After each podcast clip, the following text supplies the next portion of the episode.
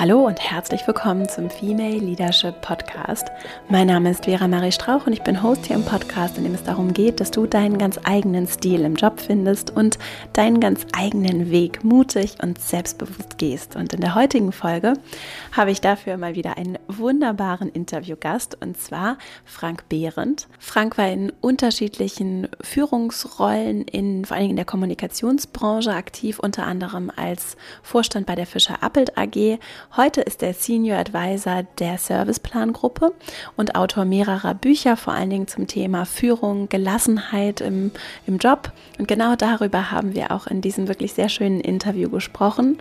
Es ging darum, wie du Gelassenheit und Leichtigkeit auch in neue Aufgaben, in deine Führungsaufgabe bringen kannst, wie du auch dein Leben, deine Karriere balancieren kannst, auch im Hinblick auf neues Arbeiten. Wohin entwickelt sich auch so die Führungskultur in Organisationen? Darüber haben wir gesprochen und Frank hat sehr viele sehr praxisnahe, schöne Beispiele gebracht, ganz praktische Impulse für dich parat, mit denen du so deinen ganz eigenen Weg finden kannst. Insofern äh, freue ich mich jetzt sehr, mit dir dieses sehr schöne Interview zu teilen und äh, wünsche dir ganz viel Freude damit. Und bevor wir loslegen, noch der Hinweis, dass du sehr gerne auch in unsere Female Leadership Community kommen kannst, indem du dich einfach für meinen Newsletter anmeldest, den ich einmal in der Woche verschicke. Und dann erhältst du Updates von mir, gerade auch zu den äh, Projekten und auch lokalen Initiativen, die wir gerade planen. Und ich freue mich, wenn du Lust hast, dabei zu sein. Melde dich einfach an und, und folge mir auch übrigens sehr gerne auf Instagram at Vera Marie Strauch. Und dann freue ich mich sehr, wenn wir uns vernetzen und wünsche dir jetzt aber ganz viel Freude mit diesem super schönen Interview. Und dann legen wir gleich mal los. Heute zu Gast im Female Leadership Podcast ist Frank Behrendt. Frank ist PR- und Kommunikationsexperte und war unter anderem Vorstand bei der Fischer Appelt AG und hat in gut 20 Jahren Berufserfahrung Wahrscheinlich mehr. Wahrscheinlich mehr. viele, viele Stationen durchlaufen. Unter anderem bei Bild, Dornier, Henkel, RTL, Universal Music er ist Absolvent der Journalistenschule in München und war Deutschlandchef bei der PR-Beratung Ketchum Pleon.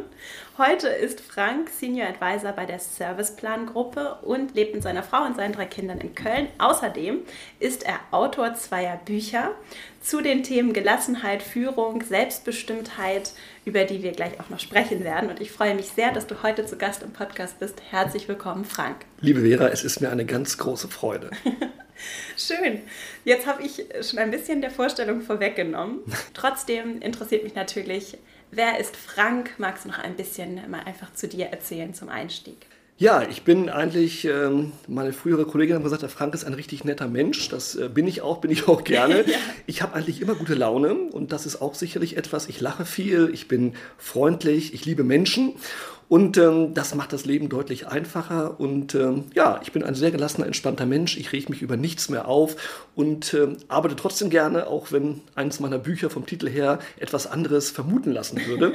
Ähm, liebe dein Leben und nicht deinen Job. Ja. Aber das hat eine besondere Bedeutung und das hat etwas mit meiner Haltung zu tun und die ist positiv und mein Lebensmotto ist Life is great und das versuche ich jeden Tag umzusetzen und es gelingt mir auch. Und wie gelingt es dir? Durch die gute Laune und durch eine Gelassenheit, dass man eben bestimmte Dinge, die nicht zu ändern sind, wie Flugverspätungen, wie zu spät kommende Züge, einfach nicht die Bedeutung beimisst, äh, die andere Leute denen beimessen. Du kannst es sowieso nicht ändern und deswegen mache ich immer das Beste draus, indem ich die Zeit, auch die Wartezeit, sinnvoll nutze und mich inspirieren lasse von Menschen, von Büchern, von Podcasts. Ich liebe Podcasts, äh, bin ein Audiomensch, habe früher Hörspiele produziert. Ähm, insofern ist, glaube ich, äh, Wartezeit eigentlich etwas Inspirierendes, wenn man es positiv betrachtet. Mhm. Es ist also auch eine Frage der Perspektive. Es ist immer eine Frage der Perspektive. Ja.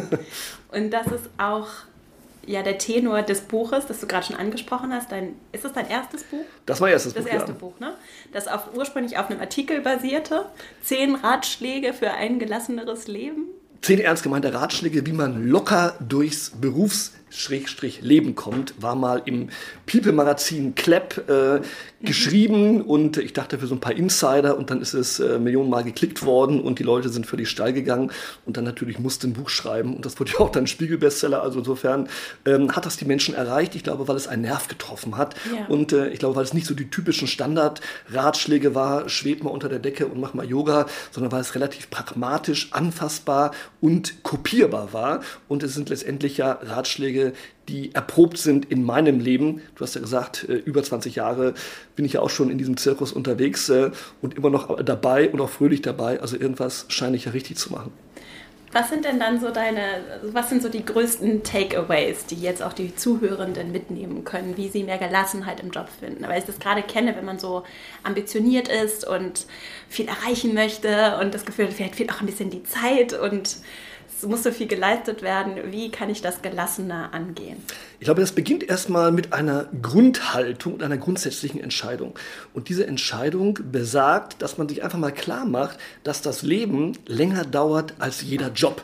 Ein Job ist etwas Temporäres. Das kommt, das geht, man verlässt ihn, es sei denn, man ist selbstständig, dann verkauft man vielleicht oder bleibt länger selbstständig, macht was Neues. Das heißt, das Leben ist erstmal die Basis.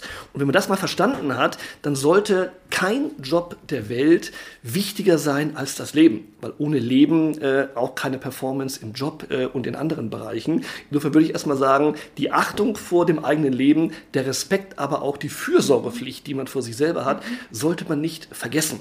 Und deswegen glaube ich, diese Erdung, und ich sage mir immer jeden Morgen äh, beim Spiegel oder vorm Spiegel, wenn ich äh, mir die Zähne putze, Arbeit ist Monopoly für Erwachsene. Und ich war früher ein leidenschaftlicher Monopoly-Spieler und habe dieses Spiel geliebt. Heute schlägt mich mein Sohn meistens. Und ähm, das zu verstehen, dass natürlich, wenn ich einen Job habe wie Arzt oder wie Pfleger oder jemand, der ein Flugzeug fliegt, der hat Verantwortung für Menschen. Aber in meinem Bereich, wo es um Kommunikation geht, ich rette jetzt äh, keine Leben, sondern ich helfe Unternehmen oder Marken, Institutionen, dass sie vielleicht in der Öffentlichkeit besser dastehen. Aber ob ich das jetzt mache oder nicht mache, davon geht die Welt nicht unter. Und ja. das sich klar zu machen, erdet und ich glaube, diese Erdung hilft weiter bei der Relativierung, was ist wichtig und was ist nicht wichtig. Ja, es ist keine OP am offenen Herzen. Nee, in der Regel nicht. Auch wenn viele das immer einem einzureden versuchen. Ja, das ist ja interessant, ne? Also und das finde ich nämlich spannend, dann das sich auch wirklich immer wieder bewusst zu machen, wenn so viel andere Signale gesendet werden. Absolut. Das hat ja was auch mit Fehlerkultur zu tun. Ich glaube auch ja. als Chef nachher. Äh, ich habe immer meine Mitarbeiterinnen und Mitarbeiter ermutigt, äh, Dinge auszuprobieren und äh, keine Angst zu haben. Ein Fehler ist zu 99 Prozent reparabel, schon, vor allen Dingen in der Wirtschaftswelt. Notfalls reparierst du ihn mit Geld. Wenn jemand einen Fehler überlesen hat oder ein, ein, ein Wort falsch geschrieben wurde, ja liebe Zeit, dann druckst du halt den Krempel nochmal neu, kostet dann vielleicht mal 3,50 Euro, aber die Welt ja. geht davon nicht unter. Und ich glaube, diese Angst immer vor Fehlern, die verhindert eigentlich Mut und neue ja. Entwicklung. Und ja. ich glaube, ich habe sie immer gefördert und habe mich immer schützend auch von Mitarbeiterinnen und Mitarbeitern gestellt, wenn ein Fehler passiert ist, weil ähm, ein Chef, ein Häuptling, der sich vor die Mannschaft, vor den Stamm stellt, ähm, da hat es mir immer imponiert, wenn das meine Chefs gemacht haben. Ich durfte auch immer Fehler machen. Natürlich nicht zweimal, aber einmal war okay. Ja. Ja, das ist schön. Also ich finde, man spürt das auch. Also ich finde, es gibt richtig Umfelder, wo du merkst, da sind Vorgesetzte und Menschen, die, die keine Angst haben. Ganz wichtig. Das habe ich auch schon eine Podcast-Folge aufgenommen. dann gibt es aber auch Umfelder, wo man richtig spürt, auch gerade wenn so ganz, wo es dann auch so viele Vorschriften gibt und auch die Menschen, mit denen du dann zu tun hast, nee, das kann ich nicht entscheiden oder nee, da gibt es nicht und da gibt es die und die Vorschrift und was soll ich denn machen? Vorschrift, das, Ja, Vorschrift, weil es so viele Regeln gibt und sich dann auch so dogmatisch daran gehalten wird, weil das äh, weil es dann so scheinbar der Schutz davor auch mhm. ist, was falsch zu machen. Was kann ich denn tun, wenn ich in der Kultur lebe und vielleicht nicht das Privileg habe, jemanden zu haben, der sich dann auch schützend vor mich stellt, sondern ich eigentlich auch merke, dass die Menschen über mir auch Angst haben. Ja gut, das ist natürlich immer ein großes Problem, ähm, wenn du in eine Struktur reingerätst, die angstgetrieben äh, ist von diesen Leuten. Du kannst nur versuchen, in deinem kleinen persönlichen Umfeld es anders zu machen. Du wirst ja, ja höchstens durch Vorleben, durch Impulse andere vielleicht mal zum Nachdenken anreden. Ähm, bei mir hat es immer geholfen. Ich war immer auch ein, ich würde mal sagen, unbequemer Mitarbeiter, der auch Dinge offen offen angesprochen hat. Aber die Erkenntnis war, dass Vorgesetzte das durchaus geschätzt haben. Und es gibt ja Jahresgespräche, es gibt äh, Feedbackgespräche. Und ich habe mich immer getraut, auch als junger Mitarbeiter, meinen Chefs Feedbacks zu geben, wenn ich das Gefühl hatte, dass wir eigentlich hier zu reglementiert sind, zu viel Angst haben und eigentlich dadurch Kreativität und äh, Impulse ähm, nicht möglich waren. Und das haben die Herrschaften äh, damals auch immer zur Kenntnis genommen und es hat sich dann auch zu teilweise was geändert. Aber wenn es gar nichts hilft und äh, wenn du merkst, du kommst mit deinem Impuls, deiner Kreativität und deinen Dingen nicht weiter und hast keine Chance, dich komplett zu entfalten, dann muss man vernünftig sein und zu sagen, ich gucke einfach mal mich um, ob es eine andere Perspektive gibt, weil es gibt immer andere Chefs. Und ich glaube, das ist wichtig, sich auch zu orientieren, wenn ich nicht glücklich bin. Weil ein unglücklicher Mitarbeiter, der immer nur eingesperrt ist und in Schranken gewiesen wird, der wird nie sein Potenzial entfalten. Und ich finde, das sollte doch eines jeden Ziel sein. Also leave it, love it or change it. Absolut. okay. Diese unbequemen Sachen anzusprechen, hast du da einen Tipp, wie du sowas gemacht hast? Das finde ich ja persönlich immer ganz interessant, weil ich auch so dazu ermutigen möchte, Sachen zu hinterfragen. Und das bedeutet im Zweifelsfall auch einfach mal anderer Meinung zu sein und das ist ja durchaus, wenn, wenn ich es nicht gewohnt bin, das zu tun und auch jemand bin, der vielleicht auch sehr einfühlsam ist und dann auch den anderen nicht verletzen möchte. Hast du da so einen Tipp, wie man das machen kann? Ich bin immer ein großer Freund von Kommunikation. Am Ende ist das Zauberwort genau dieses, nämlich zu kommunizieren und Dinge anzusprechen. Natürlich immer auf eine smarte und konstruktive Art und Weise. Klassische Beispiele, äh, man möchte gerne am Freitag frei haben oder man hat eine private Feier oder möchte früher los. Ähm, ich finde, was immer nervig war, wenn Leute sagen, ich brauche am Freitag frei. Und damit schaffst du ja dem Gegenüber, dem Chef, dem Abteilungsleiter erstmal ein Problem, weil er ja äh, vielleicht äh, dich nicht ersetzen kann oder kurzfristig eben nicht äh, eine Arbeit erledigt wird. Immer zu kommen mit einer Problemlösung und sagen, äh, ich brauche am Freitagnachmittag frei, weil da habe ich eine Familienfeier. Ich würde aber am Sonntagnachmittag reinkommen, es zu Hause machen, die Aufgabe erledigen, damit es termingerecht am Montag vorliegt vorliegt, würde Ihr Chef sagen, großartig, Problemlösung mit Angeboten mhm. und nicht ein Problem, das du von dir wegdelegieren willst, weil du möchtest frei haben, auf den Chef delegieren, der dann sitzen gelassen wird, sondern die Problemlösung gleich mitliefern. Und das ja. ist eine Frage von Kommunikation. Ich habe immer Mitarbeiterinnen und Mitarbeiter alles ermöglicht, was sie wollten, wenn sie mit einer Problemlösung kamen, wie die Arbeit, die meistens ja termingerecht zu einem Deadline Zeitpunkt fertig sein muss, trotzdem erledigt werden kann. Und wir haben ja heute alle Möglichkeiten durch Digitalisierung zu Hause, äh, wo auch immer zu arbeiten oder auch mal am Samstag oder am Sonntag. Und wenn jemand am Montagmorgen irgendeinen wichtigen Termin hat, ja, liebe Zeit, dann macht das halt am Sonntagnachmittag. Ist doch mir egal. Hauptsache die Arbeit wird gemacht und sie wird gut gemacht und der Mitarbeiter ist happy. Ja. Also konstruktiv. Immer konstruktiv und immer einen Vorschlag liefern. Also nicht ja. sagen, das ist mein Problem, bitte löse es oder du musst jetzt einen Haken machen, damit ich mein Problem äh, gelöst kriege, ja. sondern die Lösung mitliefern. Das ist das Zauberwort. Und die Erfahrung, die ich habe, in der Regel, ein smarter Chef wird da nie Nein sagen, weil warum sollte er? Es ja. entsteht ihm kein Problem. Und wenn mich etwas stört, äh, zum Beispiel, und etwas, was mich nicht gelassen sein kann, darum ging es ja ursprünglich, ne?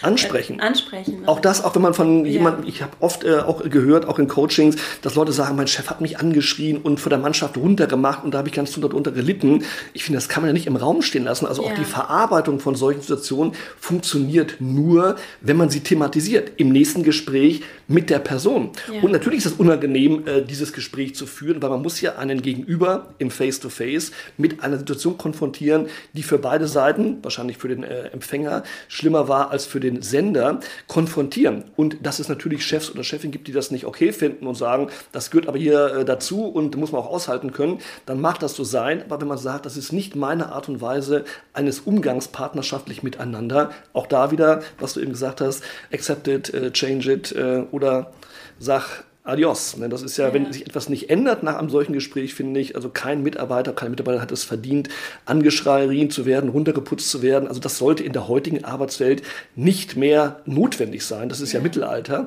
Und wer das meint, noch durchführen zu müssen, finde ich, der sitzt aus meinen Augen irgendwann allein im Büro. Zu Recht. Und auch dieser Umgang damit, dass Konflikte scheinbar ein Problem wären. So, Konflikte gehören auch dazu und unterschiedliche Absolut. Meinungen gehören auch dazu. Ne? Und ich erlebe das so, und das schreibst du auch in, in deinem zweiten Buch, die Winnetou-Strategie, werde zum Häuptling deines Lebens. da schreibst du auch diese, also gerade dieses Thema Emotionalität. Und äh, denn was ich erlebe, ist, dass oder erlebt habe auch häufig, ist, dass Emotionen für viele Menschen in gewissen Umfeldern vor allen Dingen so etwas Bedrohliches sind und wir wollen bloß nicht so emotional werden. Rumschreien, okay. Weinen können wir nicht mit umgehen. So, also dass da auch so eine gewisse unterschwellige Angst auch ist, die auch vielleicht Menschen davor abhält, dann das Gespräch zu suchen, weil wenn ich gerade angeschrien worden bin, die Wahrscheinlichkeit relativ groß ist, dass ich dann im Einzelgespräch auch anfange zu weinen, weil ich so mm. verletzt bin. Ne? Mm. Dass das, da sind halt auch so unausgesprochene Hemmschwellen und irgendwie Ängste, die so diffus in der Luft herumschwirren. Das finde ich auch nochmal spannend. Wie können wir denn wie können wir das denn hinbekommen, dass wir ein bisschen mehr Empathie und Emotionalität auch bei Männern, wir reden da leider häufig immer noch über geschlechterspezifische Unterschiede, äh, wie können wir das fördern? Was können wir da verändern? Also ich bin ja jemand, der sehr emotional war und ist und ich weine auch mal, wenn mich etwas berührt, was finde ich gar nicht schlimm. Und ich finde es auch nicht schlimm, wenn jemand Emotionen in einem Gespräch rauslässt. Das ist ja. vollkommen in Ordnung. Und ich habe sogar das Gefühl, dass die Zukunft der Arbeitswelt eine deutliche Zunahme an Emotionen und Empathie erfordert. Deswegen ist ja auch eine meiner Thesen, dass ich fest überzeugt bin, dass die Zukunft von Leadership äh, female ist. Das heißt, Frauen haben qua DNA deutlich mehr Empathie und Emotionen mit in die Wiege gelegt bekommen. Viele Männer haben das inzwischen adaptiert, viele noch nicht, aber ich glaube, man ist gut beraten, dass man Emotionen selber zulässt, ob jetzt im Social oder auch im realen Leben. Und ich glaube, ähm, der Umgang damit, dass man es zulässt, ist einfach ein Lerneffekt. Das hat auch etwas mit Generation zu tun. Mein Gefühl ist, dass die jüngeren Generationen es gelernt haben, dass Emotionen auch durch äh, letztendlich Bilder, durch äh, Gefühle, die sie auch im Netz kommunizieren, anders damit umgehen als die frühere Generation. Früher hieß es, ein Indianer spürt keinen Schmerz und man muss immer die Fassade wahren, äh, man, man darf nicht vor seinen Mitarbeitern Gefühle zeigen. Also es gab so ein paar Management-Mantras, die waren sehr stark auf den Eisenharten, aber alle waren irgendwie Jack Welch, der eisenharte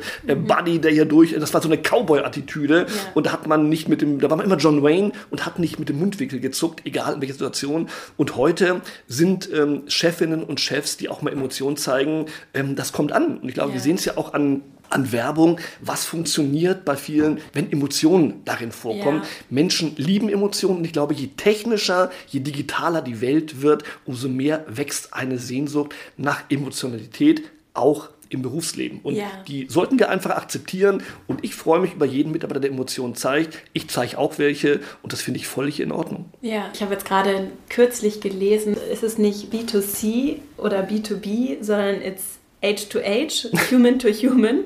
Ja. ne, das ist, weil ich halt das erlebt gerade in so, sagen wir mal, eher jetzt nicht so kommunikationsnahen oder auch nicht, äh, auch nicht irgendwie so Pflege, so diese klassischen, sagen wir mal, diesen klassischen Frauendomänen versus so technische, sehr technisch, sehr wissens- und kopflastig geprägte so auch Industrie- und Ingenieursdomänen, mhm. dass da auch in der Vermarktung interessanterweise Emotionen weniger eine Rolle spielen, was ich, wo ich großes Potenzial sehe, das Absolut, zu verändern, ja. weil das auch Menschen sind, die das kaufen. Auch Einkäufer sind Menschen. Selbstverständlich.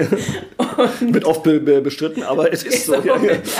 Genau, das finde ich tatsächlich spannend, auch um so ein Schiff, den wir feststellen, dass es ja auch in Zukunft zum einen darum geht, meine Produkte zu verkaufen, egal welche, aber auch darum, Mitarbeiter zu gewinnen für meine Unternehmung und dass auch vor dem Hintergrund Emotionen ja eine große Rolle spielen. Ne? Das ist ja genau auch die Diskussion, die wir ja auch sehr leidenschaftlich immer führen, wie weit Unternehmen auch ein Gesicht bekommen müssen, auch ja. äh, im Social. Das heißt, soll ein CEO sich zeigen, sollen leitende Mitarbeiter sich im Netz präsentieren und ich finde, es gibt ja gute Beispiele, wenn man sich äh, Tim Höttgens anguckt von der Deutschen Telekom irgendwo. Das geht ja nicht nur darum, dass man eben Analysten und äh, Corporate Communications betreibt, genau wie du sagst, es hat sehr viel auch mit der Ansprache von möglichen neuen Bewerberinnen und Bewerbern zu tun. Und wenn ja. alle darüber klagen, dass sie Rekrutierungsprobleme haben, glaube ich, ist eine der Lösungen, dass man sich als Unternehmen menschlich auf Augenhöhe im Gespräch darstellt. Und dazu ja. gehören auch Emotionen, weil ja. Menschen sind emotional. Solange wir noch nicht äh, Roboter mit äh, KI einstellen, sondern Menschen, muss man sie auch entsprechend erreichen. Und ich glaube nicht, dass man mit trockenen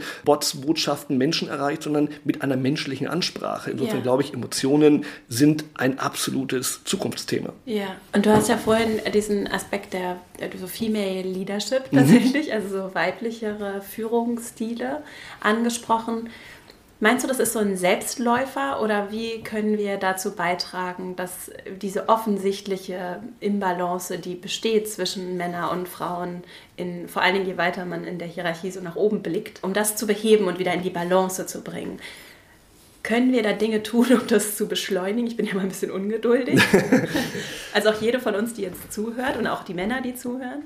Ich glaube, es wird äh, sich automatisch in Teilbereichen ändern durch das zunehmende agile Arbeiten. Das heißt, diese klassischen Hierarchiestrukturen, die wir haben und lange Zeit noch viel stärker hatten, lösen sich ja mehr und mehr auf. Und wenn wir bei Startups gucken, wenn wir nach Amerika gucken, wenn man sich Unternehmen wie Zappos anguckt, wo Hierarchieebenen abgeschafft werden und wo Mitarbeiterinnen und Mitarbeiter, was ich großartig finde, temporäre Projektleader wählen und interessanterweise wählen männliche und weibliche Mitarbeiter meistens eine weibliche temporäre Projektleaderin, weil sie eben nicht wie ein Cowboy mit gezogener Waffe durch die Gegend schreit, ich bin der Chef, sondern weil sie partizipativ involvierend führt. Und ich glaube, das ist eins der Themen, dass man im Projektlead einfach mal überlegt, ob man Mitarbeiterinnen und Mitarbeiter entscheiden lässt, wer soll denn die Leitung übernehmen und nicht immer per Order die Mufti etwas von oben entscheiden. Und ich glaube, daran zeigt sich, dass eigentlich viele Unternehmen äh, es als Bereicherung empfinden, wenn Männer und Frauen miteinander arbeiten. Ich finde es großartig, habe immer Frauen auch sehr stark gefördert, weil ich immer der Meinung war, gerade im Agenturbusiness, wo es um das Thema Dienstleistung, Service geht, haben Frauen auch mit ihrer empathischen Art oft eben eine bessere Performance geliefert als die männlichen Kollegen. Und ich freue mich heute extrem, dass eben viele meiner weiblichen Führungskräfte heute selber CEO sind äh, oder Agenturen gründen. Babette Kemper ist zum Beispiel CEO von Ogilvy. Im nächsten Jahr gründet sie eine eigene Agentur. Achtung, Mary. Und Babette war immer schon ein absolutes Talent als Managerin. Ich habe sie gefördert. Wir haben nebeneinander gesessen im Büro und äh, ich freue mich total, dass es geklappt hat, dass sie einfach trotz dreier Kinder, und auch das ist ja ein Riesenthema, Mutter von drei Kindern, erfolgreiche Managerin. Geht das? Na klar geht das, wenn man es will. Das hat ja. etwas mit Ermöglichen zu tun. Und wenn man das ermöglicht, was ich damals getan habe, dann sind diese Mitarbeiterinnen auch besser als viele andere Führungskräfte im Vollzeitbereich. Nur diese, diese Hilfe oder die Förderung durch andere, die hilft natürlich auch. Ne? Klar. Gerade dann. Und wie, wie, findet man so eine Hilfe?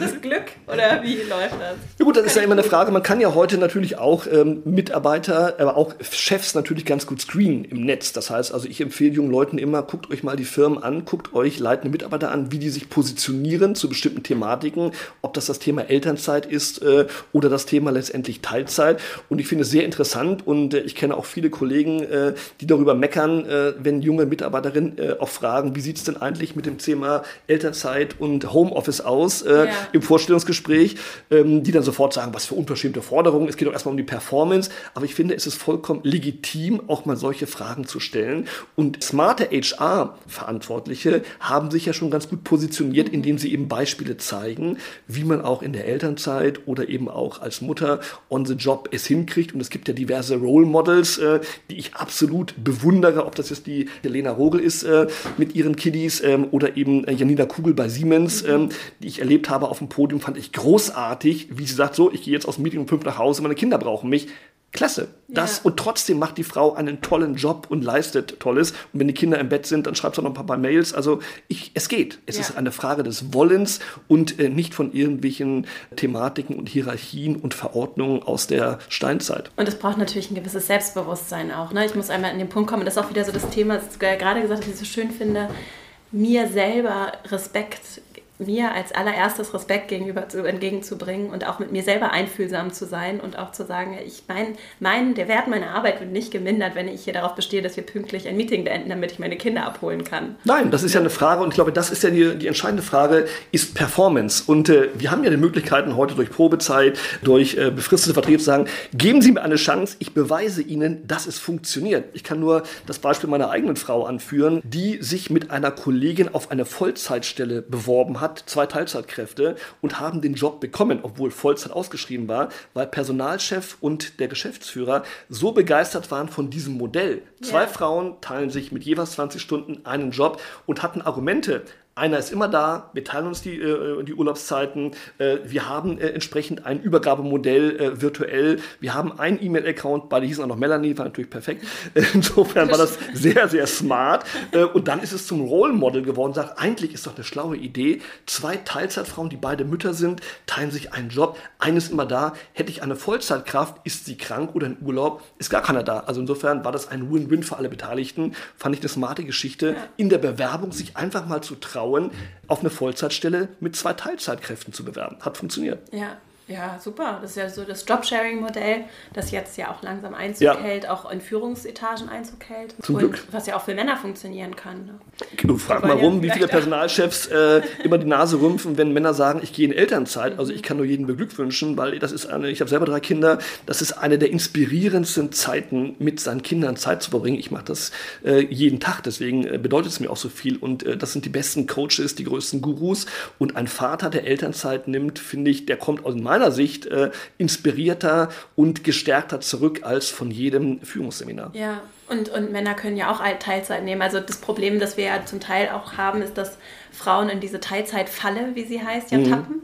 Und für Männer, dass ja bisher verhältnismäßig wenig überhaupt diskutiert wird. Also ich finde es auch so interessant, dann in Partnerschaften auch wirklich gleichberechtigt darüber zu diskutieren, wie die Rollenverteilung funktioniert. Absolut. Und da sind wir auch bei dem Punkt, den ich so schön finde, auch in, in, in deinem Buch Hast du ein Post-it reingemacht? Viele Post-its gemacht. Ich habe das gelesen. Wow, ja. Vera, ich bin beleuchtet. Ich ja. habe gelesen. Du hast gelesen. Und zwar die Quantität unsere Arbeit war lange ein Maßstab dafür, wie, wie gut wir scheinbar sind, wie mhm. wir auch befördert werden, wo am längsten, du sagst dann auch so, dass am längsten das Licht brennt, ja. ne? da ist dann der Fleißigste und der hat das scheinbar dann verdient, dass wir uns davon kulturell wegbewegen, dass es akzeptabel wird, vielleicht auch nicht unbedingt in Teilzeit zu gehen, sondern vielleicht einfach auf 30 Stunden zu reduzieren und das dann bei beiden Partnern zu machen zum Beispiel. Also das Absolut. ist ja jetzt gar nicht so crazy, aber Nein. scheinbar in vielen Köpfen ja noch nicht angekommen. Wir haben ja auch, wir müssen gar nicht weit gucken, lass uns mal nach Skandinavien gucken, äh, Finnland, Schweden. Also ich bin immer erstaunt, wenn ich auf äh, den Netzwerken ähm, Kontakte oder Feedbacks kriege von Leuten, die als Deutsche, als Expats oder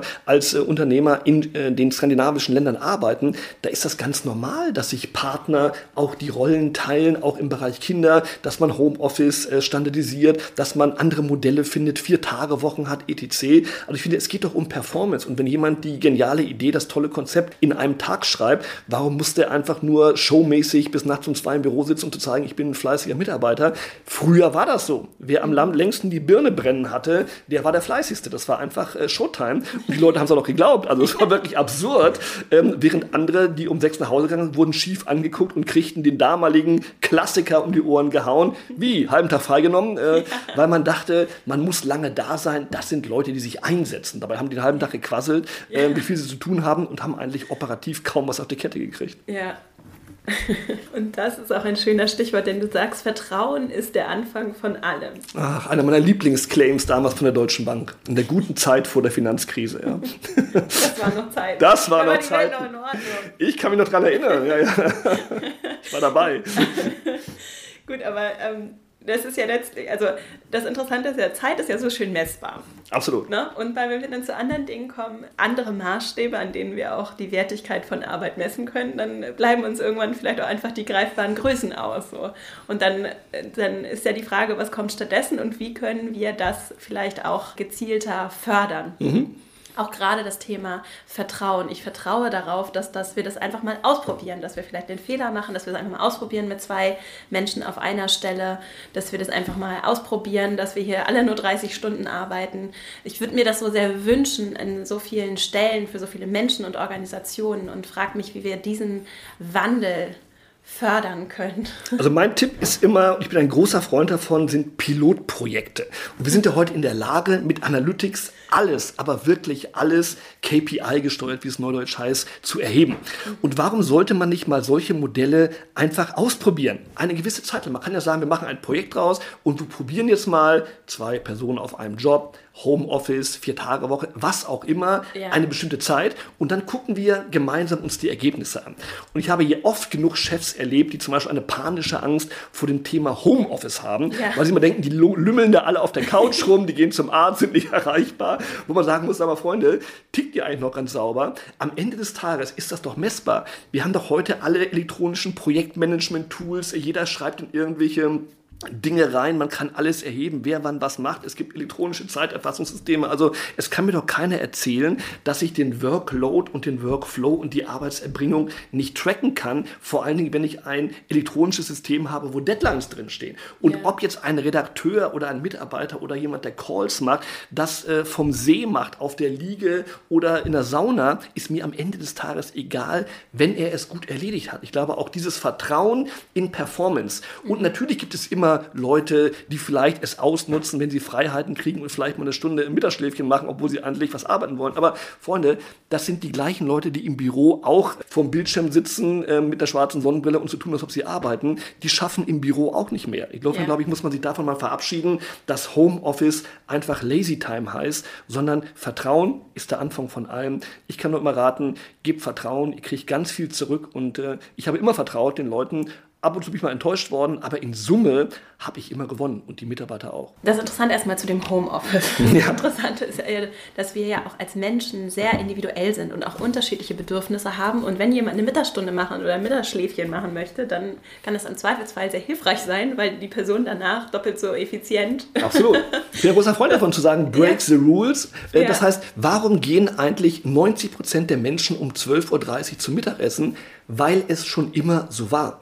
Es steht in keiner Betriebs- und Arbeitsschutzverordnung, dass man in der Kantine Mittagspause machen muss um 12.30 Uhr. Du kannst genauso um 12.30 Uhr durcharbeiten, mache ich immer. Tolle ist, wenn du um 12.30 Uhr durcharbeitest, bist du am effizientesten, weil kein Mensch dich stört sind ja alle in der Kantine. Und ich mache dann mal eine Pause um 15.14 Uhr oder um 16.22 Uhr, gehe an rein, trinke mir einen Smoothie, ähm, lese Paulo Coelho und mache eine andere Art von Break. Und ich glaube genau, was du sagst. Manche Menschen sind am Montagmorgen einfach schlecht gelaunt, weil Montag ist. Dann lass sie doch einfach ihre schlechte Laune im Wald ausleben und Wald ja. baden. Und dann arbeiten sie eben erst ab mittags, dafür arbeiten sie eben bis abends. Und jemand, manche sind Nachtarbeiter, also auch diese Bürozeiten, ja. ähm, 8.30 Uhr bis 18 Uhr. Also ich habe die besten Einfälle, ich schreibe die besten besten Texte irgendwie um 22.30 Uhr. Also um 14.15 Uhr fällt mir meistens nichts ein und am Montagmorgen schon gar nicht. Also gehe ich am Montagmorgen mit dem Hund in den Wald und arbeite eben am Montag länger. Das ist doch individualisierbar und performancegetrieben und messbar. Also ich glaube auch diese Flexibilisierung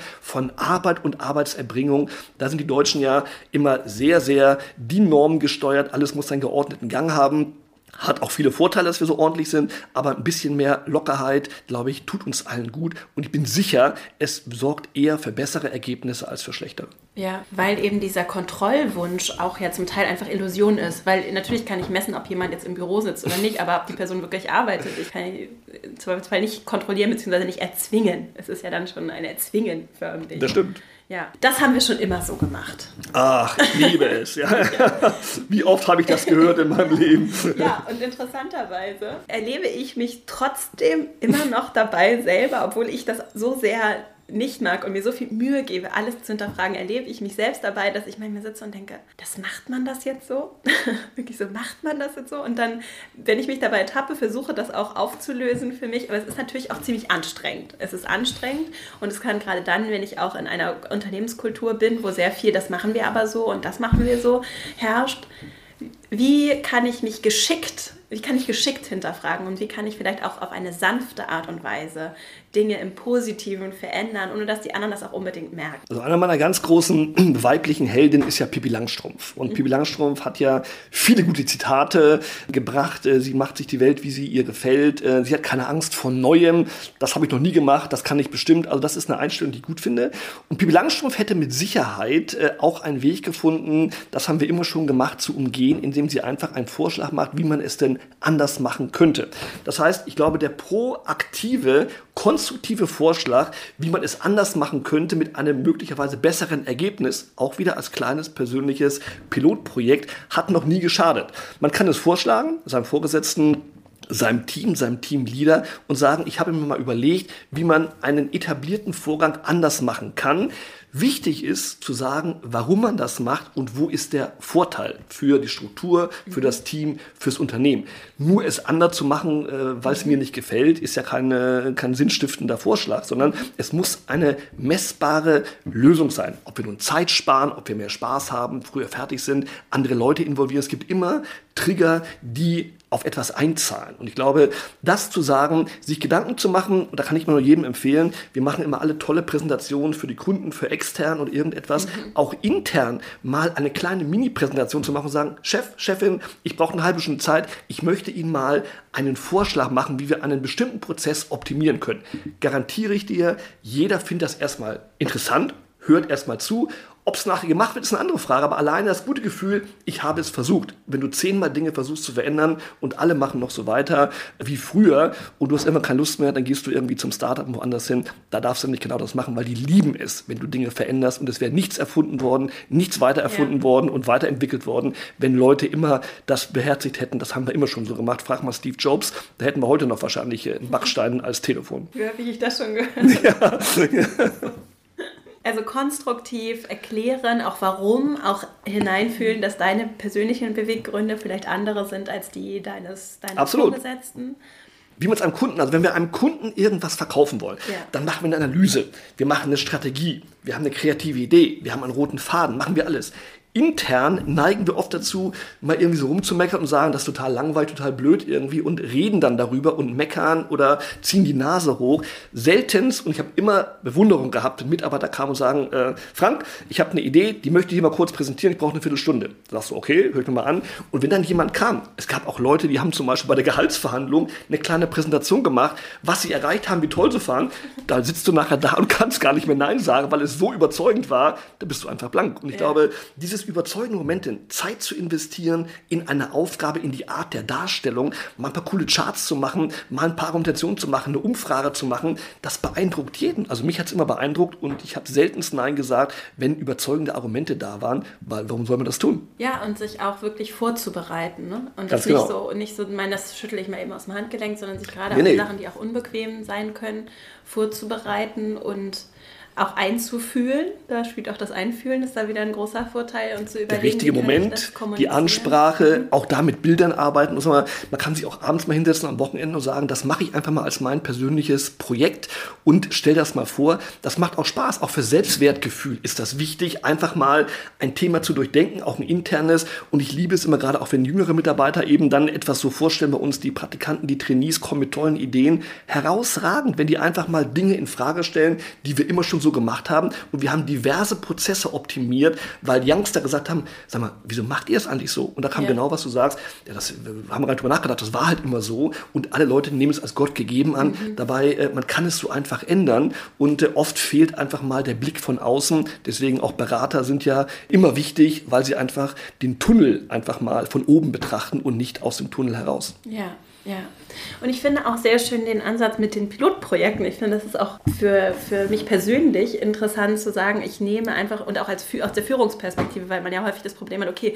wenn ich jetzt einmal sage, das ist okay, dann haben wir im Zweifelsfall stehen dann hier 20 Leute auf der Matte und wollen genau das Gleiche. Und zu sagen, das ist ein, ein Test, für mich persönlich vielleicht auch, aber auch in der Organisation und wir probieren einfach mal was Neues aus. Absolut. Und wenn es nicht funktioniert, dann gibt es ein festes Datum oder es gibt ein Datum, an dem evaluieren wir und dann passen wir an, wir nehmen es wieder zurück und wir lassen es weiterlaufen. Ne? Ist aus meiner Sicht eine der cleversten Dinge, ist Super. auch eines äh, meiner erfolgreichsten Verkaufsstrategien. Ich habe immer ganz viele Kunden Pilotprojekte verkauft, weil sie nicht sofort immer einen Jahresvertrag und Riesengeschichten, das ist ein guter Sales-Aspekt immer.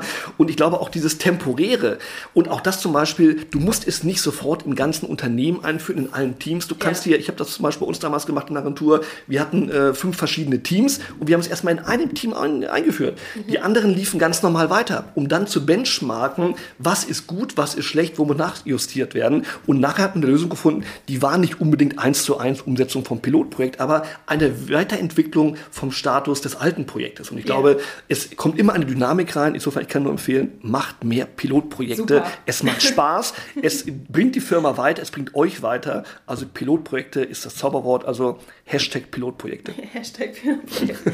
Sehr schön. Das ist ja so ein, ein sehr schöner Übergang auch zu dem Thema gute Führung weil ich das ja persönlich auch sehr spannend finde, auch aus dem Aspekt der Selbstführung, denn es fängt ja auch immer bei bei mir selbst an mhm. und auch dabei, wer sich selber, das finde ich wichtig, in sich selbst auch Führungspotenzial erkennt und wer da vielleicht sehr forsch und selbstbewusst voranschreitet und wer vielleicht sagt, nein, also das ist gar nicht meins und das kann ich gar nicht. Mhm. Und mein Wunsch ist ja hier, dass wir auch da uns öffnen und vielleicht auch Dinge in uns selbst erkennen, auch bei den zurückhaltenderen Zuhörenden, dass da vielleicht auch Führungspotenzial in Menschen schlummert, die das nie gedacht hätten. Ja. Und dass es eben nichts ist, was unbedingt mit Hierarchiestufen und Lebensläufen zu tun hat, sondern dass es auch mit Einstellungen zu tun hat. Magst du dazu erzählen, wie du so deinen Führungsstil gefunden hast, was du vielleicht auch in Menschen siehst, wenn du Führungspotenzial erkennst? Also ich glaube, ähm, ganz wichtiger Punkt ist erstmal keiner sollte sich verstellen und versuchen, jemand zu sein als Führungskraft, der er gar nicht ist. Also ich bin natürlich äh, ein sehr extrovertierter Mensch. Ähm, ich bin jemand, der äh, vielleicht auch immer kreativ, äh, laut, ähm, präsent ist. Ich bin halt so und werde mich auch nicht mehr ändern. Trotzdem habe ich auch ganz viele Mitarbeiterinnen und Mitarbeiter erlebt, die ruhigere Typen waren. Gerade mit denen habe ich immer sehr, sehr gut zusammengearbeitet, weil man eben ein äh, Komplementär, ein ergänzendes Modul hatte. Ich bin ein großer Freund zum Beispiel von Doppelbüros, von Doppelspitzen, habe jahrelang äh, immer mit jemand im Büro gesessen. Auch heute sitze ich wieder mit einer großartigen Frau zusammen aus der Media, äh, weil ich es als Bereicherung äh, empfinde und nicht alleine in meinem Elfenbeintürmchen sitzen wollte. Und Führung hat nichts mit Lautstärke, mit äh, Selbstbewusstsein und dem großen Cowboy zu tun. Führung hat etwas mit Kompetenz und mit äh, Emotionalität zu tun und auch mit Werten, die man verkörpert. Und ich habe ganz tolle Menschen erlebt als Führungskräfte, die sehr leise waren, die sehr zurückhaltend waren, aber grandiose Führungskräfte waren und sind, weil sie zugehört haben. Das ist eine der ganz wichtigen Dinge. Wenn du mit Menschen arbeitest, kann mir keiner erzählen, wenn du Menschen nicht magst, kannst du Menschen auch nicht führen. Du musst ihnen zuhören, du musst ihre Werte erkennen, du musst ihre äh, Stärken erkennen, du musst auch ihre Schwächen erkennen um dann daran zu arbeiten, die zu optimieren. Und ich glaube, wer das kann, ist eine gute Führungskraft. Ich selber habe es ähm, auch durch Coaches erlebt, ganz klar. Also auch das ist vielleicht eine Empfehlung. Man ist oft immer unterwegs und will alles alleine ähm, hinkriegen und liest Bücher und hört Podcasts, das ist alles hilfreich. Aber in bestimmten Lebenssituationen brauchst du auch mal einen externen, der dich spiegelt, der dir ohne Partikularinteressen ganz klar ein Feedback gibt. Das kann nicht der Freund, die Freundin, der gute Freund, die Familie sein. Die sind alle involviert. Und deswegen, es muss jemand sein, der Distanz hat, dem es eigentlich egal äh, ist, wer du bist, weil du zahlst ihm Geld, dass er dir die Wahrheit sagt, wie ein guter Berater übrigens auch. Und äh, davon habe ich sehr profitiert, dass ich einen tollen Coach hatte, der mir Dinge gespiegelt hat, was ich kann, was ich nicht kann, wo ich weitermachen soll, wie ich führen soll. Und ich habe viel von dem gelernt, habe viel von Chefs gelernt, wie sie geführt haben, so wie ich geführt werden wollte, führe ich heute auch. Und habe auch viel von meinem Vater gelernt, der ein großer Häuptling war und Lehrer war und auch, wie ich finde, eine tolle Führungskraft war in der Familie, aber auch ähm, in der Schule. Das ist auch schön zu fragen, wie ich selbst mir das wünschen würde. Ne? Also gerade jetzt so für die unerfahreneren Führungskräfte, die Leute, die jetzt vielleicht auch den Podcast hören und überlegen, ob sie vielleicht auch eine Führungsrolle übernehmen sollen, ob sie das können oder in der Führungsrolle auch ganz jung sind. Du schreibst ja auch, was du so am Anfang ja. am Anfang auch Mist gemacht natürlich, ja, klar. Fehler gehören auch Na klar. Dazu, ne? Hast du für die Leute Tipps, die so ihren eigenen Stil finden möchten und sich vielleicht fragen, was was würde ich selber gerne, wie würde ich selber gerne behandelt mhm. werden? Also das ist erstmal die Grundsatzfrage, dass man sich einfach mal auf den Zettel schreibt, wie erwarte ich eigentlich geführt zu werden. Und wenn man das sich mal klar macht von Wertschätzen, von Fördern und Fordern, also die Klassiker, dann hat man schon mal viel gewonnen, wenn man sagt, die Wahrscheinlichkeit ist da, dass andere Menschen 70 Prozent von dieser Schnittmenge auch haben möchten. Was ich dann empfehlen würde, und ich mache das eigentlich immer, wenn ich ähm, Menschen in Führungsverantwortung entwickeln möchte, dass äh, die Menschen, die auch das werden sollen, vielleicht mal fragen, auch in einem solchen Perspektivgespräch, könnte ich ein Coaching, ein Führungskräfte-Coaching mit an die Hand kriegen, wo man einfach alle vier Wochen einen Coach kriegt, halte ich persönlich für wertvoller als eine Gehaltserhöhung im ersten mhm. Schritt oder äh, lieber ein bisschen Geld verzichten, dafür ein Coaching kriegen, ist für die, unser Long Run immer wichtiger. Und dann machen die genau Folgendes. Die sagen, wie sie etwas gemacht haben, wie sie etwas machen wollen, ein Gespräch führen, ein kritisches Gespräch führen, Einstellungsgespräch etc. Und der externe Coach, der gar nicht aus der Firma kommt, gibt ein Feedback, bestärkt ein, gibt nochmal einen Hinweis, gibt nochmal etwas anderes. Das hat immer hervorragend funktioniert, ähm, weil die Menschen einfach einen Spiegel bekommen und ein bisschen eine Stütze. Mhm. Weil ich finde, man kann auch im Bereich Umgang mit Menschen Leute nicht einfach rumexperimentieren lassen. Da kann man mhm. auch Fehler anrichten und ich finde, ähm, Menschen äh, zu beschädigen äh, durch Führungsverhalten, das geht sehr, sehr schnell. Und ich finde, das ist keine Era, wo man einfach Menschen mal experimentieren lassen kann. In vielen anderen Bereichen, im Bereich Abläufe, Strukturen, Technologien, kann man mal experimentieren und neue Dinge wagen. Im Bereich Führung, wo es um Menschen geht, finde ich, das ist kein Spielfeld. Das ist eine sehr ernstzunehmende Angelegenheit. Und ich glaube, eine der verantwortungsvollsten Tätigkeiten und der herausforderndsten Tätigkeiten ist es, Menschen zu führen. Und da sollte man als Unternehmen Menschen nicht allein lassen und Menschen, die in diese Verantwortung kommen, sollten das auch wirklich einfordern. Und dann aber, wenn sie dieses Goodie auch bekommen, dass sie Support kriegen, dann sollten sie auch Ja sagen zur Führung, weil ähm, sie mit Sicherheit, äh, jeder von uns hat ein Talent, das hinzukriegen. Man braucht nur die eine oder andere Hilfestellung. Ja, also externe Hilfe auf jeden Fall. Zwingend erforderlich. Zwingend erforderlich. Und auch die Bereitschaft, an sich selbst zu arbeiten und sich selbst zu reflektieren. Ganz wichtiger Punkt. Also äh, ich finde, wer sagt, ich bin die perfekte Führungskraft, ähm, der hat schon mal ein Problem, weil man immer, das merkt man teilweise gar nicht mehr, auch mal Fehler macht. Und das habe ich ja auch ähm, beschrieben, dass ich auch mal Dinge einfach gedacht habe, das mache ich jetzt richtig so und äh, verkünde irgendwas äh, und habe dann vielleicht mal gar nicht äh, Menschen involviert, die eigentlich Betroffenen waren, also Prozesse nicht richtig eingehalten. Ich glaube, das zu reflektieren, man kommt aber nur drauf, wenn man Mitarbeiter auch motiviert, einem die Meinung zu sagen. Und ich habe es immer geschätzt, wenn Mitarbeiter auch motiviert dazu, mir offen und ehrlich die Meinung zu sagen, damit ich auch lernen kann. Man ist ja nicht perfekt und man lernt dazu durch seine Mitarbeiter. Insofern habe ich Mitarbeiter immer als einen, ein Dauercoaching, eine Dauerinspiration, ein Dauerseminar empfunden und habe sehr, sehr viel auch von Mitarbeiterinnen und Mitarbeitern gelernt. Und ich glaube, eine gute Führungskraft ist nah bei den Menschen, lernt von ihnen und entwickelt entwickelt sich auch weiter. Man sollte nie statisch sein als Führungskraft, weil die Welt, nicht nur die kommunikative Welt, die technische Welt und viele andere Dinge entwickeln sich weiter und da darfst du nicht stehen bleiben. Und Menschen, ob deine Kinder, Freunde, aber auch Mitarbeiterinnen und Mitarbeiter, helfen dir, auf Ballhöhe zu bleiben. Mhm. Ich würde gerne nochmal auf diesen Punkt eingehen, dass das wie du ja sagst, ist ja so, als Führungskraft ist das eben kein Spielfeld, wo man sich so frei ausprobieren kann oder sollte, weil damit jetzt nicht so zu spaßen ist. Nee. Wie gehe ich denn damit um, wenn ich jetzt jemand bin, der empathisch ist und der sich das schon zutraut grundsätzlich, aber Angst davor hat, Fehler zu machen und weiß, dass ich muss ja irgendwo anfangen und ich werde ja wahrscheinlich Fehler machen, wenn ich dann als junge Führungskraft diese Aufgabe übernehme. Wie gehe ich denn dann damit um, wenn ich Angst davor habe, Fehler zu machen und du auch sagst, das ist eigentlich ja auch richtig, die Angst zu haben? Also Angst würde ich nicht sagen, Angst ist immer ein schlechter Reisebegleiter. Ja, Respekt, ne? Respekt, Respekt, ist äh, das okay. Richtige. Und ähm, einerseits gibt es natürlich immer Möglichkeiten, dass man Erfahrung sammelt äh, im nicht unmittelbaren Jobumfeld. Also ich habe immer gerne auch äh, es selber gemacht und auch Leute gehabt, äh, die äh, in anderen Bereichen, ob jetzt in Vereinen äh, etwas gemacht haben, die in Initiativen gewirkt haben, wo man letztendlich Führungsverhalten, Leadership in Strukturen macht, wo es nicht unbedingt Mitarbeiter sind, die einem faktisch unterstellt sind. Man kann also Verantwortung unter übernehmen, man kann auch mal eine Rede halten, man kann andere Dinge machen, um sich auszuprobieren. Wie wirke ich denn mit meiner Attitüde? Ich war, seit ich denken kann, immer irgendwie Vorsitzender in irgendwelchen Elternvereinen, in Sportvereinen, wo auch immer, auch schon als junger Spund.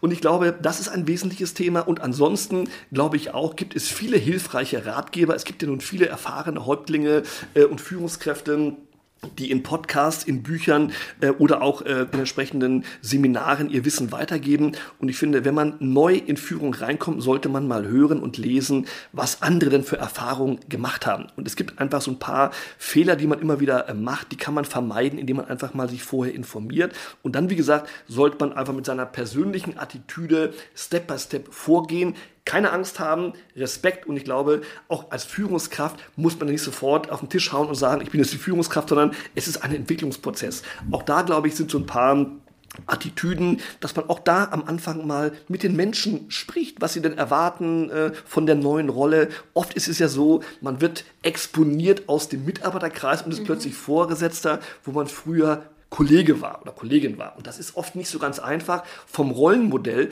und darüber muss man sprechen. Also auch da ist die alte Weisheit, redet miteinander, nehmt euch mal ein Offside. Also ich würde immer sagen, bevor ich da einfach als Führungskraft durchregiere, erstmal vielleicht einen halben Tag raus aus der Situation, mit den Leuten reden, Erwartungen abklopfen. Und wenn ich weiß, was Leute erwarten von ihrer Führungskraft, kann ich auch ein paar Dinge von mir persönlich justieren, trotzdem eine persönliche Note behalten. Und wenn ich ein fröhlicher, positiver Mensch bin, dann darf ich das bitte auch bleiben. Aber bestimmte Dinge, wo Leute von Angst haben, Entscheidungen nicht gehört zu werden, was auch immer, die kann ich ja berücksichtigen, wenn ich sie kenne. Und einem früheren Kollegen, einer früheren Kollegin teilt man die mit, weil die kennt man ja eigentlich ganz gut. Insofern kann man das mhm. eigentlich ganz smart lösen. Mhm. Hast du sonst noch Tipps, bevor wir gleich zu unseren Abschlussfragen schon kommen? Wie finde ich so meinen eigenen Stil, auch im Job, meinen eigenen gelassenen Stil auch? Ich denke, das ist etwas, wo man auch immer mal wieder sich hinterfragen muss, äh, wie ist das Lebenskonzept? Ähm, wie baut man es auf? Was ist mir wichtig in meinem Leben? Und zwar nicht nur im Berufsleben. Also ähm, ich finde immer, Leute, die nur einen Karriereplan machen, die sollten erstmal einen Lebensplan machen. Wie möchte ich eigentlich leben? Mit wem möchte ich leben? Habe ich bestimmte Ziele? Ob das Familie sind? Ob das noch gewisse Reisen sind? Wenn ich das weiß, was ich eigentlich erwarte, und das sollten nicht Dinge sein, die ich dann irgendwann in der Rente mir vornehme, weil wir wissen alle, die Welt tickt schnell, das Leben und das Schicksal ist voller Überraschung. Mein Vater hat immer gesagt, heute ist die beste Zeit und er hat recht gehabt gehabt. Insofern finde ich, vor dem Karriereplan sollte der Lebensplan sein. Wenn ich den habe, kann man die Karriere oder die Planung, wie ich denn meine Karriere gestalten möchte, da sinnvoll mit integrieren und ich sollte bestimmte Dinge nicht vergessen. Und wenn ich gerne Sport mache, wenn ich mich gerne mit Freunden treffe, wenn ich gerne mit meinem Partner zusammen bin, dann sollte das bitte auch im Berufsleben möglich sein. Mhm. Und das hat etwas mit Strukturierung zu tun. Und ich werde oft immer gefragt, du bist so gelassen, warst du das schon immer? Nein, war ich nicht. Und ich glaube, äh, Gelassenheit hat sehr viel mit harter Arbeit Arbeit zu tun, mit Strukturierung, mit klaren Plänen. Ja. Und wenn ich äh, mir in den Terminkalender schreibe, jeden Mittwoch gehe ich um 18 Uhr, egal was ist, mit meiner Frau ins Kino, dann ist das ein Termin, der wird genauso wichtig genommen wie ein Business-Termin. Mhm. Und es gibt auch keine Termine, die stattfinden. Kein mhm. Termin der Welt wird den Termin in Frage stellen. Das ist eine Frage von Wollen. Genau ja. wie ich sage, ich gehe mit Kunden nie Abendessen, mache ich einfach nicht. Warum nicht? Weil ich eine Lösung anbiete und sage, wir gehen halt Mittagessen. Und aus meiner Sicht gibt es nichts, was du mit Menschen nicht genauso gut mittags besprechen könntest wie abends. Deswegen habe ich abends immer frei, bin bei meiner Frau, meinen Kindern, meinen Freunden oder kann äh, Sky gucken und Champions League gucken, weil ich sitze nie beim schummrigen Italiener und rede über das Geschäft. Das kann ich mittags machen. Abends unnötig. Ja. Aber warum hat man, man hat es immer so gemacht, habe ich auch mal so gelernt. Ich habe irgendwann gesagt, Pipi Langstrumpf, nein, mache ich nicht. Ich mache mir mein Abend, wie er mir gefällt und der findet nicht bei einem Business-Termin statt.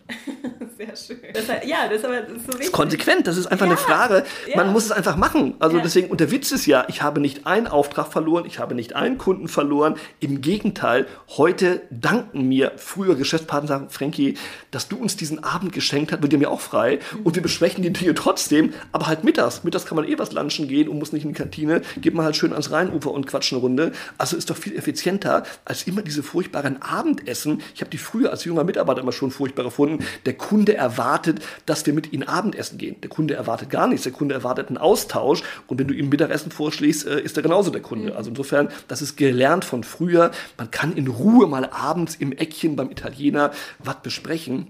Quatsch. Ja, und das hat mit Klarheit zu tun und auch noch ein letzter Punkt, Disziplin. Also so klare Grenzen zu setzen, bringt Freiheit. Absolut. Ja. Und die auch wirklich konsequent durchziehen. Und wenn du dir sagst, wie ich zum Beispiel sage, an den Geburtstagen meiner Kinder arbeite ich nie. Punkt. Da ist das so. Und da kann egal sein, was will. Ich habe an diesen Tagen keine Zeit, weil es mir bedeutender ist, beim Bibi und Tina Reitergeburtstag von Holly zu sein, als bei irgendeinem Business-Termin. Und das Interessante ist, ich hatte schon Pitches, wichtige Termine, die an diesem Tag hätten stattfinden sollen. Ich habe dann mit den Verantwortlichen auf Kundenseite geredet, gesagt, hören Sie mal zu, meine jüngste Tochter hat Geburtstag. Wir machen Bibi und Tina auf dem Reiterhof. Ich werde als Stallbursche gebraucht. Können wir den Termin verschieben? Es wurde gelacht, es wurde sofort erzählt von eigenen Kindern und es war überhaupt kein Problem. Es ist eine Frage von Kommunikation. Aber genau was du sagst, es geht um Konsequenz, es geht um Haltung und wir müssen uns einfach trauen, auch Dinge, die uns wichtig sind, zu machen. Es macht doch keinen Spaß, getrieben zu sein, Burnout zu kriegen und krank zu werden wegen einer Arbeit. Das ist es nie wert. Ja. Nie. Ja planst du denn dann eigentlich, wie machst du das, dass du deinen Kalender auch so organisiert hast? Planst du dann auf so einer Jahresbasis oder Absolut. du dir deinen Kalender? Hast ich du so feste Zeiten? Wie ich, bin, ich bin der, der Großmeister des Blockens und äh, habe das ganze Jahr, ich buche auch meinen Urlaub mal ein Jahr vorher, damit ich sofort das blocken gut. kann irgendwie. Ja. Das ist ja, kriegt man Frühbucherrabatt. Und ich habe das gelernt, ganz witzig, von einem Typen, der habe ich noch getroffen bei der ähm, Stadtsparkasse Düsseldorf. Der hat mir erzählt, als äh, sein Chef in Ruhestand ging, hat mit seiner Sekretärin gesprochen. Und die Sekretärin sagte, ähm, sagen Sie mal, Herr Doktor, ähm, Sie haben mir 30 Jahre lang äh, einen einzigen Menschen niemals vorgestellt. Herrn Dr. Frei. Mit dem haben Sie sich jeden Mittwoch getroffen. Und da stand immer drin, Coaching Dr. Frei. Habe ich mich nie getraut zu fragen. Da sagt er, ich konnte ihn den gar nicht vorstellen, weil den gibt es gar nicht. Das war ein Blanktermin, weil ich mit meiner Frau in Ruhe Kaffee trinken wollte und shoppen gehen wollte. Und hätte ich den Termin nicht als Gesetz eingetragen, hätten sie mich immer verplant, weil ja im Geschäftsleben gelernt wurde, private Termine kann man auch mal sausen lassen für Geschäftstermin. Und Dr. Frei war zementiert, fand ich großartig. Insofern habe ich ganz viele Dr. Freis, Kindergeburtstage, mein eigene Geburtstag, mein ganzes Leben noch nicht gearbeitet. Ähm, oder eben andere Thematiken wie Urlaub oder Treffen mit der Familie, die kann man sich einfach eintragen und dann sind die einfach geblockt. Und wir haben alle elektronischen Systeme, da kann man wunderbare Blocks einbauen. Das sind dann rote Tage und die sind einfach verboten. Ja. Machen. Ja. Und so ein Jahr vor, im Voraus machst du Unbedingt. Das? Unbedingt. Also, ich sag mal, der Geburtstag der Kinder, der verschiebt sich ja nicht. Die kann ja auch zehn Jahre im Voraus ja, eingeben. Urlaubszeiten, freie Zeiten. So ja, aber zum Beispiel auch das ist ein Thema, wenn man Urlaub eben frühzeitig bucht, äh, natürlich auch Rücksicht nehmen auf Kollegen, kann nicht einfach, äh, das, ich kann das vielleicht machen, aber im kollegialen Bereich kann man sich auch mal abstimmen. Aber auch da, finde ich, hat es was mit Kommunikation zu tun. Ja. Aber ich denke mal, jeder braucht Freizeiten, jeder braucht Urlaub, jeder hat bestimmte Termine. Und da offen drüber zu sprechen und nicht nur der Urlaubsbrückenjäger zu sein, wie kann ich maximale Urlaubs Urlaubstage rausholen, sondern mhm. auch zu gucken, wo geht es bei mir emotional bedeutende Tage und die sind eben bei jedem anders. Der Mensch ist individuell und deswegen sollte man miteinander reden, auch bei solchen Themen. Ja, das ist sehr schön, weil es auch den, es braucht eben, es klingt so einfach, aber ich finde es sehr wichtig, weil es braucht auch ganz den, wichtig. Es braucht den Raum, dass ich mir auch die Zeit nehme, in die Zukunft zu gucken, diese Zeiten zu blocken und wie viele Menschen schaffen es bei all der Busyness gar nicht erst, sich ihre Urlaube rechtzeitig einzublocken ja. und dann wird das auch wieder verschoben und dann geht und schon dann last Planung. minute und ja. dann ist irgendwie nichts mehr da und dann wird man sauer. Das ist ja alles Stress und deswegen die Leute lachen und sagen, du bist ja ein totaler Spießer. Du weißt schon, wo du, du weißt schon äh, im Januar 2018, wo du im August 2019 Urlaub fährst. Da sage ich, das entspannt mich, das beruhigt mich. Ich habe auch schon alle Weihnachtsgeschenke. Äh, das ist doch großartig irgendwo. Yeah. Das heißt, Dinge vorher zu machen und sich Stress wegzunehmen wegzunehmen, wenn alle dann am letzten Abend durch die Gegend rennen irgendwo. Also ich finde auch, Gelassenheit hat sehr viel mit Stressvermeidung zu tun. Und ja. dafür sitze ich im Driver Seat, ich kann es machen, weil ich es will. Und das ja. ist eine reine Haltungsorganisationsfrage. Wir sind alle großartig im Organisieren in der Firma. Das sollten wir auch mal überlegen im Privatleben. Ich gehe auch nie samstags einkaufen. Warum? Kann ich ja Freitagabend machen. Ja. Habe ich Samstag frei. Es ist eine reine Frage, weil die Läden haben offen bis 22 Uhr, großartig. Oder äh, die Herrschaften von Amazon Fresh oder Rewe to go liefern sogar ins Haus. Also warum sollte man Samstag, am Tag, wo ich frei habe, wo ich mit meinen Kindern ähm, zum Ballett und zum Basketball gehe und mit meiner Frau irgendwie über den Wochenmarkt bummel, warum sollte ich da leere Flaschen wegbringen? Also oder ein Auto waschen? So krank kann man ja gar nicht sein. Ja. ja, aber es ist eine Frage der Perspektive. Es ist ja wirklich. Äh es sei denn, es entspannt dich, dass du entsprechend in Kasten Wasser äh, nach Hause schleppst oder gehst dein Auto waschen, dann ist es okay. Aber ja. wer das als Stress erlebt und als Arbeit, sollte es auf dem Weg äh, am Freitag äh, vom Büro nach Hause erledigen. Da hat es nämlich schon mal weg. Zu dem Thema kann ich allen Zuhörenden auch das Buch Liebe dein Leben und nicht dein Job von Frank Behren empfehlen. Dann gibt es noch die Winnetou-Strategie werde zum Häuptling deines Lebens, auch von Frank.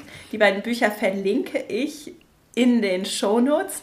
Wenn jetzt die Zuhörenden mit dir in Kontakt treten wollen, wo kann man dich finden? Mich findet man eigentlich überall, auf allen sozialen Netzwerken, auf Twitter, auf Facebook, äh, auf Instagram, auf LinkedIn und auf Xing. Ich habe auch eine eigene Website, www.franks mit Z in der Mitte, franksdeluxe.de.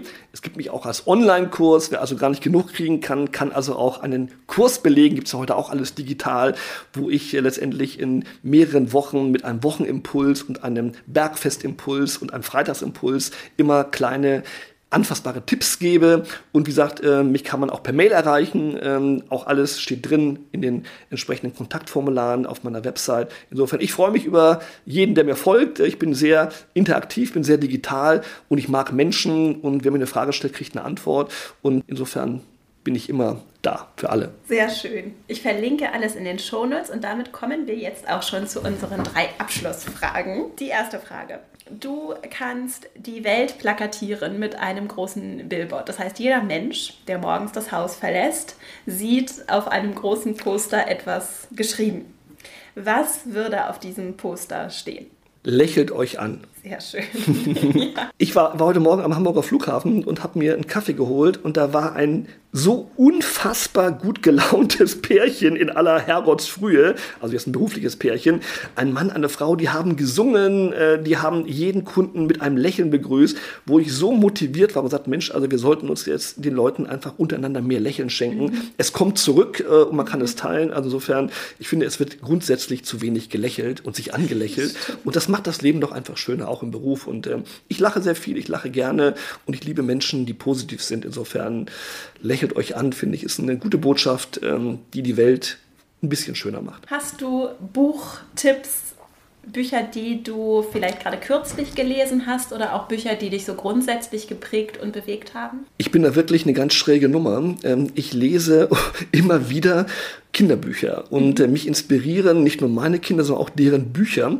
Und ich habe jetzt kürzlich ähm, wieder gelesen und es ist wie immer wieder großartig, ein Bilderbuch von meiner jüngsten Tochter, Frederik ähm, von Leo Leoni, ähm, ist für mich die klügste und inspirierendste Maus der Welt. Mhm. Das ist die Maus, wenn alle anderen Mäuse ihre Vorräte im Sommer sammeln, die sitzt nur auf einem Stein und guckt äh, über die Wiese und die anderen schimpfen dann und sagen, Mensch, Frederik, du fauler Hund, warum machst du nichts? Und dann sagt er, ich arbeite, ich sammle Farben, Eindrücke und äh, das äh, holt er dann raus, als alle Vorräte im Winter aufgefressen sind und alle lieben ihn. Und der kleine Frederik erzählt dann von den Farben, von den Worten mhm.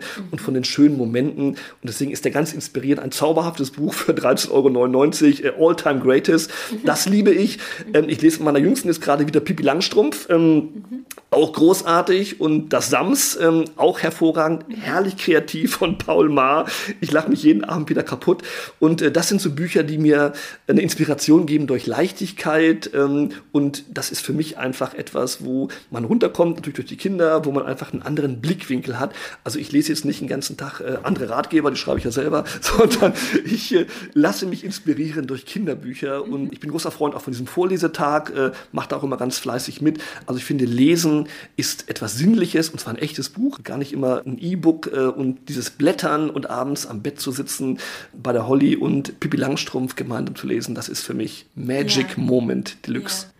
Ich habe gerade wieder Momo gelesen. Ah, die unendliche Geschichte. Ja, Momo, großartig. Ja. Immer wieder, da steckt ja auch, das sind ja Bücher, die teilweise 40, 50 Jahre alt sind, aber da steckt so viel Weisheit mhm. und Wahrheit drin, auch für heute. Und da muss man ja. einfach mal sagen, auch ein Michael Ende, den muss man ja schon als Weisen sehr bezeichnen, also äh, mit den Absolut. Zeitdieben und der Geschichte. Also das Buch ist aktueller denn je. Ja. Und deswegen glaube ich, sind die Klassiker der Kinderbuchliteratur heute noch ganz, ganz wertvolle Ratgeber. Dann die dritte Frage. Welchen Rat würdest du deinem zehn Jahre jüngeren Ich geben? Das kann auch du in einer Zeit, wo du dir gerne einen Ratschlag gegeben hättest, jetzt auch zurückblicken. Was, was wäre das gewesen? Das wäre ein Ratschlag, den mir mein eigener Vater ähm, gegeben hat. Ähm, und der hieß, bleib immer du selbst und lass dich von niemandem verbiegen. Und das fand ich damals sehr bewegend. Man ist ja schon mal geneigt, dass man auch mal eine falsche Spur einschlägt, dass man sich mal verliert oder von anderen in eine andere Richtung gedrängt wird. Und dieses, man ist mal irgendwo erzogen worden, sozialisiert worden, ähm, war mal auf dem Weg, ob richtig oder falsch ist immer eine Frage, aber man war trotzdem bei sich. Und dieses bei sich zu bleiben, finde ich etwas, einen guten Ratschlag. Und ähm, ja. den würde ich meinen Kindern immer geben. Ich glaube, dieses, ähm, du musst dich nicht immer verändern. Du musst sicherlich dazulernen und musst weiser werden und äh, vielleicht auch äh, Dinge verändern in deinem Tun. Aber du selber als Persönlichkeit bist einzigartig. Und ich glaube, das ist unser großer Unterschied zu Robotern und zu künstlicher mhm. Intelligenz. Wir sind eine einzigartige Marke mit einem einzigartigen USP. Jeder einzelne von uns, auch alle, die jetzt zuhören, und die sollte man schärfen, diese Marke und immer Mensch bleiben, so wie man mal war und ist und hoffentlich immer bleibt. Das ist ein schöner Abschlusssatz. ja, du hast mich dahin geführt, Vera.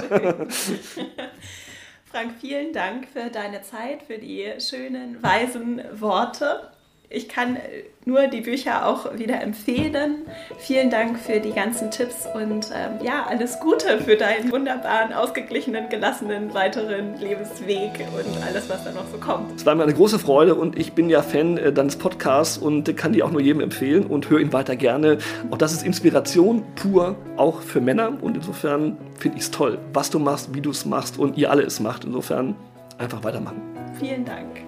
Ich hoffe sehr, dass dir dieses Interview gefallen hat und du für dich ganz viel Motivation, Inspiration und vor allen Dingen auch Leichtigkeit und Gelassenheit mitnehmen kannst. Und wenn dir der Podcast gefällt, dann freue ich mich sehr, wenn du ihn teilst mit bekannten Freunden, Kolleginnen, Kollegen und mir auch sehr gerne auf iTunes eine Bewertung dalässt. Dann wird der Podcast leichter gefunden und ich freue mich auch sehr darüber. Wenn du Lust hast, komm auch gerne in den Female Leadership Newsletter, den ich einmal in der Woche verschicke und werde Teil unserer Gemeinschaft dort. Es sind viele Projekte und Ideen in Planung und so bleibst du auf dem Laufenden. Wir können uns auch sehr gerne zusätzlich über Instagram verbinden, Vera Marie Strauch und du findest mich sonst auch in allen anderen sozialen Netzwerken. Wenn dich das Thema Leichtigkeit im Job und auch so dein persönlicher Lebens- und Karriereweg interessiert und du vielleicht auch den Austausch mit anderen suchst und Input suchst zum Thema, wie kann ich ich selbst sein und meinen ganz eigenen Weg auch im Job gehen und Verantwortung mit Leichtigkeit angehen und auch dieses Thema Fehlerkultur etwas für mich persönlich etablieren und, und auch Klarheit darüber bekommen, wer ich sein will, was ich ausstrahlen will, wie ich meine Jobrolle ganz authentisch und auf meine ganz eigene Art und Weise ausfüllen kann, dann Guck dir sehr gerne mal das Female Leadership Programm an. Du findest den Link auch in den Show Notes. Das ist ein vierwöchiges Programm, in dem ich dich dabei begleite, deinen ganz eigenen Stil und Weg beruflich, aber auch privat zu finden und das nicht alleine tue, sondern vor allen Dingen auch in Gemeinschaft mit einer wunderbaren Gruppe aus tollen Frauen, mit denen du auch direkt an, an Übungen und Themen arbeitest. Wir starten im April, Mai mit dem nächsten Durchlauf des Programms, das übrigens auch von Arbeitgebern durchaus finanziert werden kann, weil es eben ein sehr jobbezogenes Programm ist, das allerdings natürlich Arbeit und Leben ganzheitlich betrachtet. Ich freue mich, wenn du Interesse hast. Du kannst dich unverbindlich auf die Warteliste für das Programm setzen lassen. Auch da findest du den Link in den Show Notes. Und dann freue ich mich sehr, wenn du Lust hast, dabei zu sein im, im Frühjahr und gemeinsam diese Reise anzutreten. Und wünsche dir jetzt erstmal eine wunderschöne Woche. Äh, viel Freude mit den ganzen Tipps von Frank. Und dann hören wir uns hier nächste Woche wieder. Bis dahin, alles Liebe, deine Vera.